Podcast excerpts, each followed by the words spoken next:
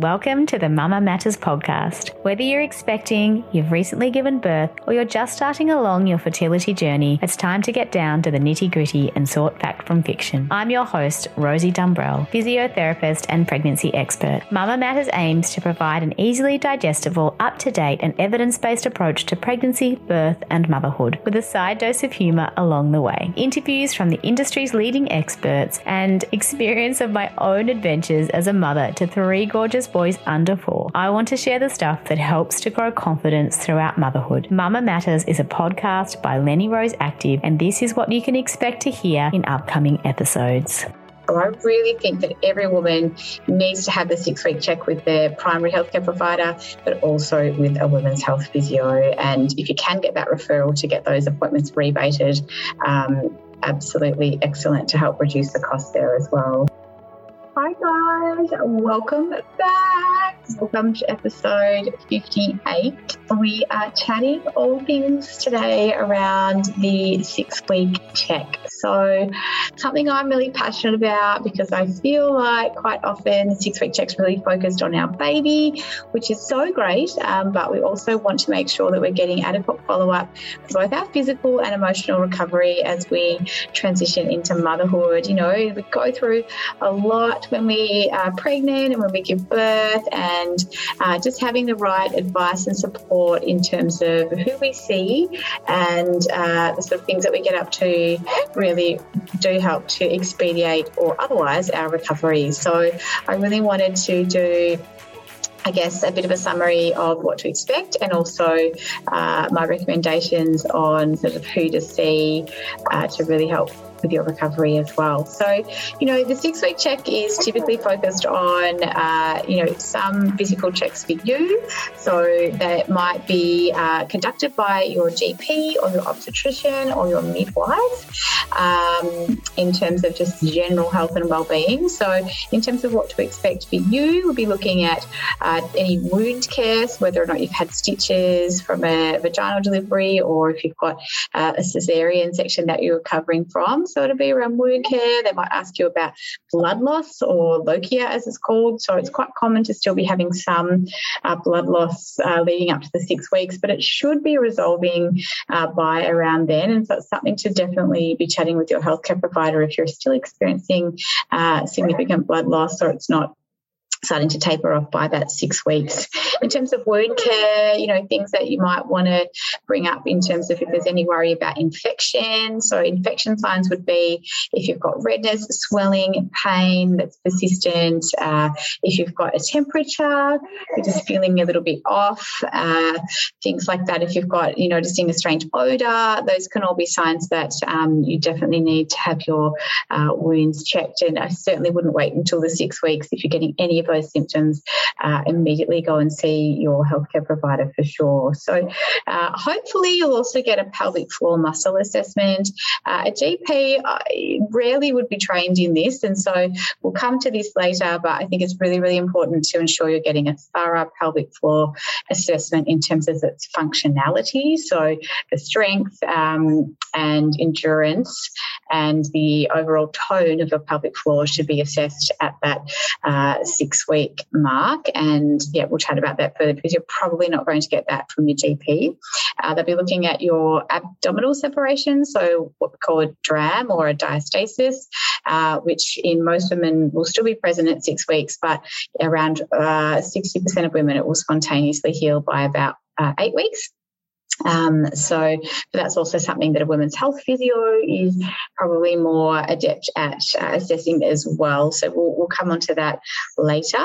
Um, and then, you know, another really big one is assessing your mental health. There'll be some questionnaires that uh, you're often sort of asked to fill out. And, you know, these should all be things that are already underway before the six week mark. Your maternal health nurse will usually give you uh, some of this to sort of uh, follow through. And I feel like they're really great at checking a mother's emotional and physical well-being and chatting to you about that. So, you know, if you're on the fence about maternal health, uh, you know, visits and things like that. Certainly, you know, at least in those early weeks and months, they can be a really good way to keep your own um, physical and mental health in check as well. And they'll have lots of great recommendations and referrals uh, to give you.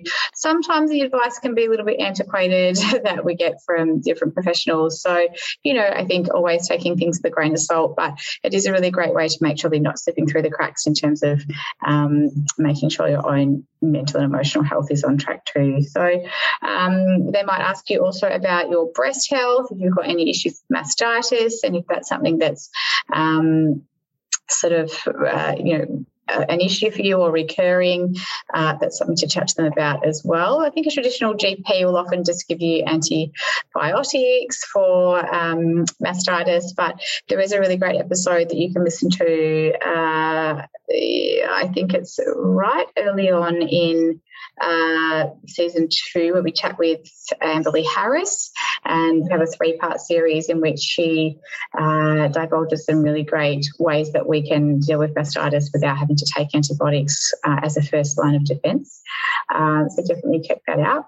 Uh, it's a really good time to have some blood checks in, in terms of like checking for iron and other sort of uh, vitamin and mineral uh, levels. And uh, if you listened to our episode last week, uh, I was chatting to you about postnatal depletion and that sort of first 40 days. Um, and there is also another great episode back with Shelley McKenzie, episode 41, I believe, where we talk about postnatal depletion. And there's some, you know, great advice about what um, blood levels to get checked and things like that as well well. But it's a great time to check, particularly for iron, thyroid, um, and some other sort of key hormonal and vitamin, uh, you know, levels to help uh, ensure that we're on the right track to recovery as well. So, particularly if you had a lot of blood loss um, or a cesarean section, you do tend to lose a decent amount of blood there as well. So, it's really great to, to definitely check iron and other vitamin levels and mineral levels at, at that six week check too. But yeah, and the other thing that you definitely want to chat about, which your doctor should bring up or your sort of attending physician should bring up, is a cervical smear got a new uh, program that's rolled out in Australia now that is only checked once every five years now with a cervical screen. So it's not every two years anymore, which is great. So that's something that they will um, bring up. And if you need to have that done, that's a good time to have that checked as well. Uh, other things to discuss would be continence. Um, so we know that 50% of uh, women who are first time mums in pregnancy will have experienced stress urinary incontinence, and up to 85% of women who are, uh, you know, multiple time mums will have had urinary leakage in pregnancy. And we're often told that this will clear up after having a baby, uh, but this evidence doesn't support this. So it is not um, it is not normal to have ongoing incontinence after having a baby, whether that's urinary or fecal incontinence. Uh, it is very, very common, however, but it is not normal and it's not something that you need to put up with. So, you know, we're often advised that it will clear up after having a baby, but evidence doesn't support this. And, uh, you know, some uh, research suggests that five to seven years after delivery, if you've had uh, some degree of incontinence, around you know 44% of those women will still be uh, will still have some degree of incontinence. And then, you know, if you're incontinent at 12 weeks after having a baby, then 92% of women who are incontinent at 12 weeks remain so at five years later. So it's really, really important to get on top of it early, discuss it with your healthcare provider. And this is where the women's health angels come in, the women's health physiotherapists. I think it should be part of our normal date, uh, you know, normal practice to have a women's health referral, and ideally it will be government funded or rebated at least. Um, you know, if we look at in France. They get six uh, women's health physio visits covered. Uh, and we're just really behind the eight ball in terms of that in Australia. And I think cost is often a prohibitor for women to go and see a healthcare professional. Uh, it's something you can chat to your GP about. Is it something called uh, it's a it's basically a Medicare benefits um, scheme where you can get uh, up to six visits uh, rebated by Medicare for an allied health professional with a GP referral. So sometimes that might be for psychology. So again, if you're needing some help uh, in terms of struggling with your mood after having a baby, you can get rebated um, psychology appointments through that. You can get rebated women's health physio appointments through that, dietary, um, you know, whoever falls under that allied health banner. So really make sure that if cost is a prohibitor for you to get uh, these assessments done, that you chat about this um, great program where you can get a lot of the costs covered by um, Medicare. So definitely speak to your GP about that.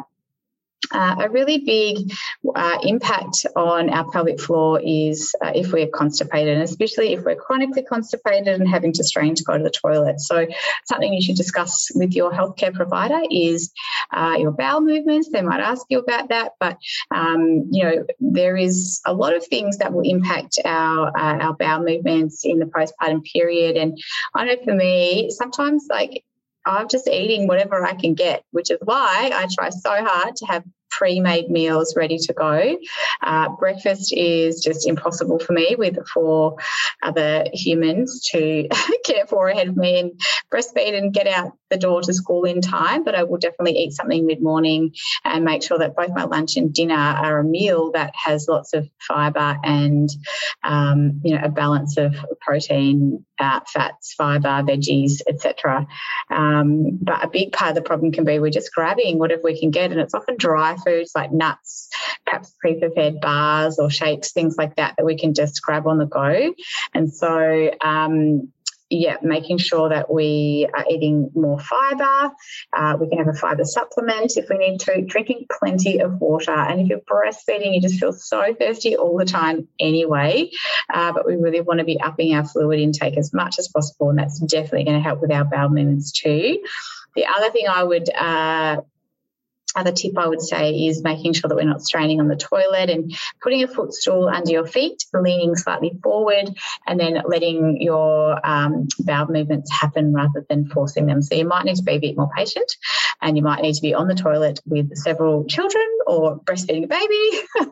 so glamorous. But, you know, you've got to let yourself have the time to do that because pushing and straining to go to the toilet is only going to make the situation worse. So that's also something you can chat to your women's healthcare provider uh, about when you go to have that six week check. So I really think that every woman needs to have the six week check with their primary healthcare provider, but also with a women's health physio. And if you can get that referral to get those appointments rebated, um, absolutely excellent to help reduce the cost there as well. So, um, you know, if you've had a, a third degree tear uh, or greater, you should automatically have women's health referral, uh, at least to the public health system. Um, and if you're in private, then um, same, same. Hopefully, your obstetrician and or your um, healthcare provider has that automatic referral for you. You get much more uh, follow up, um, and uh, you have a lot more offered to you when you want to tip into that sort of third degree tear, uh, where the pelvic floor is torn right to the um, edge of the anus that goes through.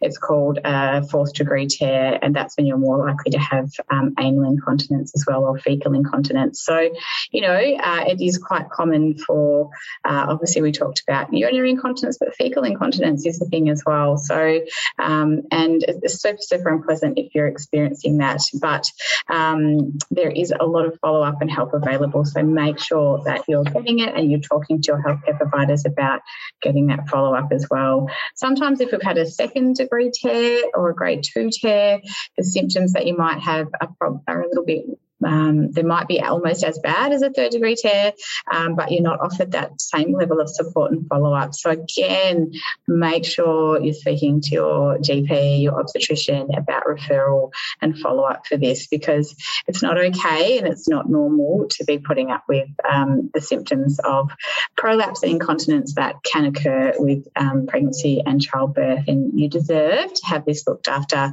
and sorted um, as much as your baby deserves to be looked after and have its development tracked closely as well. So, you know, we know that your physical and mental health is the cornerstone of your family's uh, physical and mental health as well. So, uh, grab that oxygen mask and fit it for yourself first so that you can be the best available mum and person and woman that you are the other thing, other couple of things I wanted to cover off that you should be talking to your healthcare provider about, um, perhaps just a debrief about the birth. So if you've had any birth trauma or if anything sort of happened that you weren't comfortable with, or you've got questions about the way things happen in birth, or you're feeling a bit down, your mood's not great, this is definitely the time to be chatting about it and getting on top of it early. And um, so, you know, a debrief about the birth is really, really important. And again, you can get a referral for psychological um,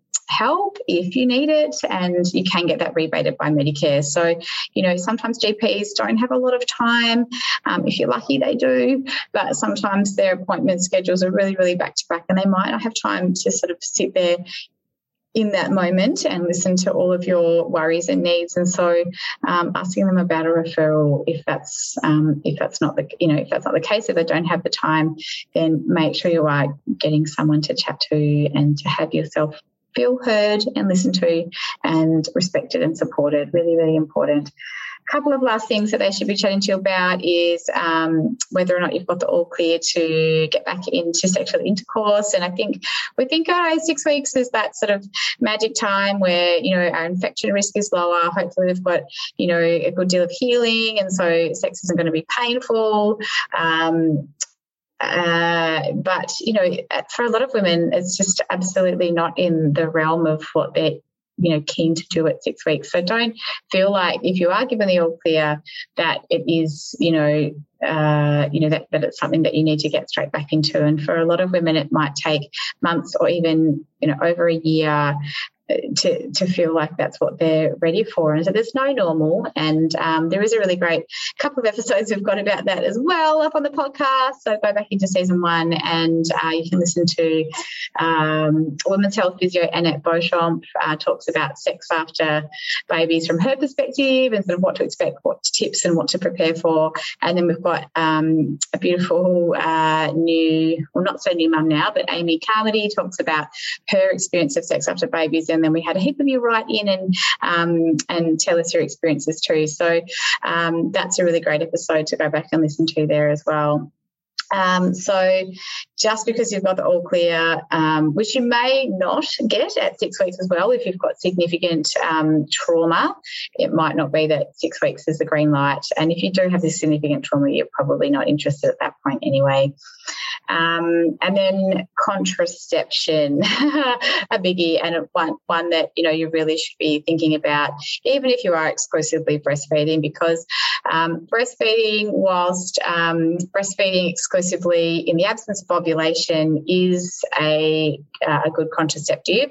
It's not foolproof if you're not sure if you're ovulating again, and if you are um, stretching out longer than six hours between feeds, then that also is it means that your cycle is more likely to kick in um, back into its regular gear. So, um, definitely chatting about what your options are there, whether it's uh, 1 800 Dr. Snip or whatever that may be, if you've not finished having your family, but making sure that you've got. Um, those other, you know, you've, you've, discussed contraception and you've got a plan in place from from six weeks. Really, really important. Um, so that just about covers it for mum. Um, but I did want to just further ad lib on women's health physio. So um, women's health physio specialises in pelvic floor. They specialise in uh, you know, the pelvis, the you know all of the woman's form and particularly the, the pre and postnatal changes that happen to your body through the pregnancy to motherhood journey. And um, I highly, highly recommend that you make a relationship with the women's health physio during your pregnancy because they can give you great tips to help uh, you know, get strong for birth and pre-prepare your pelvic floor. Um, prior to having a baby so that you've got, got a really good sort of base to start with back after having a baby as well. Um, so if you haven't already made that relationship in pregnancy, second trimester is a really great time to um, to see a woman's health physio, and especially if you are in that group that are experiencing incontinence. But even if you're not, a great way to prevent it. so uh, if you haven't, um, definitely getting a referral from your GP. Uh, you know they may have someone they can recommend local to you, um, or just getting on findaphysio.com. There's some great uh, listings of who's uh, you know practices in that realm in your area, um, who's a women's health specialist. So um, they'll also be able to give you advice on um, all of the things that I've just mentioned. So constipation, um, mastitis, uh, pelvic floor recovery, referral if you need further referral uh, for surgical review, etc. If you've had a significant pelvic floor trauma. Um, so really, really, really, really, really key. If I emphasize that enough, I think, and then as I said before, you can get that rebate, uh, six visits rebated by Medicare if a cost is prohibitive for you um, to getting that regular follow up care. So make sure you do that. In terms of bub, what to expect for bub. So the six week check is also about uh, you know checking up on your beautiful growing infant. And so hopefully in Australia we have a maternal healthcare program which is managed by a local council, and every uh, baby is followed up with with their local council to have uh, a visit in the home for first visit, and then you'll have a set uh, schedule of follow up appointments to check on both baby and you. Uh, so so that's usually in the first couple of days when you come home, and then there'll be like a two, a four, an eight week checkup, and they sort of get a little bit less frequent as you um, as the baby grows. But to check on baby's development and to check on how you're tracking with everything. So make sure you follow that up if somehow you've been missed through the system. But really, really key. The the things that they'll be checking with baby's development are basically just follow up on the checks that were done at birth, and they're around their weight, uh, their height, their head circumference, uh, their um, basic developmental milestones. You know, at six weeks, is the baby able to track and to follow an object? Are they making some basic uh, little noises? Uh, are they feeding well? Uh, are they uh, will also um, check if you've had that six week vaccination yet or chat to you about uh, necessary vaccinations at that point in time.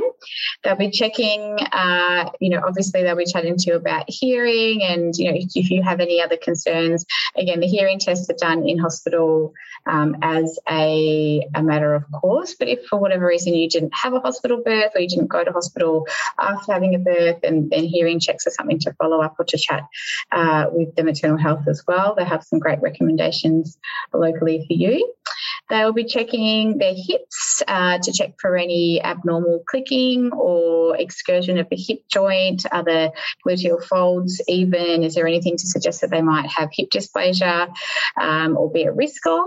Um, and if your baby was breached at any point in the pregnancy, they will uh, refer you for a hip ultrasound automatically. Um, and it's usually best to wait till about eight weeks because if you have it too soon, then you often have to have a repeat one because um, it's not, uh, they sometimes might not be able to pick up any issues by six weeks. So it's better off to wait a little bit later till about that eight week mark. Uh, they'll be checking the heart, any heart murmurs, etc. Um, making sure heart rhythm is all good. Um, and they will also be checking your baby's genitals for boys, checking if their testicles have descended, uh, for women checking, or for, for little girls checking um, any signs of swelling, blood discharge, or anything that's abnormal that's still occurring at this point in time. Uh, milk spots are really, really common. They might ask you about that or check um, check your baby's skin. And this is, uh, you know, not to do with how well you're washing your baby's face or anything like that, but it's more to do with um, hormones that are still coming from mum. So really, really normal. And they do usually start to resolve about that six week mark. Um, yeah, so that's the main things to expect. It is a lot to do with um, a lot to do with you and your bub, and you want to make sure that equal uh, care is given to both. And you know you are their first line of defence of everything, so you need to be in good shape as well. So making sure that you are definitely you know, not skipping out on your six week checkup and you are asking for those appropriate referrals because um, you know, getting on top of things early is going to mean that you'll recover faster and have a more pleasant experience. And you uh, do deserve to be in the best health that you can be, and you can be the best version of you for your kids and your family and for whatever else that it is that you want to do as a woman. So, uh, if you've got any questions on the six week check, um, or if you've got any um, requests, etc., we always love to hear from you. We really want this uh, podcast to be driven by you as a community and what's going to help you to navigate this tricky period. And um, I love podcasts as a busy mum, although I don't haven't quite yet figured out where to listen to them as a mum of four. Sometimes it was usually the car on our long trips down to the beach, but um, I'm still just navigating how to uh, concentrate on driving and be safe and also manage the needs of four children in the car. So that's something I hope to get back into soon. oh, funny. Anyway, uh, so as always, if you're loving what you're listening to, please give us a shout out on socials. Make sure you subscribe, take a screenshot, share it with your bummer mates. It's all about sharing the love and helping a sister out to, you know, traverse motherhood with a little bit more confidence and knowledge. And uh, yeah, that's, that's what we're all about. So I do hope to chat to you soon. And yeah, we'll see you in the next episode. Bye for now. This episode is brought to you by Lenny Rose Active, Australian owned, three times mum and physiotherapist designed luxe, active, and technical wear for the pregnancy to motherhood journey. You can find us on lennyroseactive.com.au or on Instagram at lennyroseactive.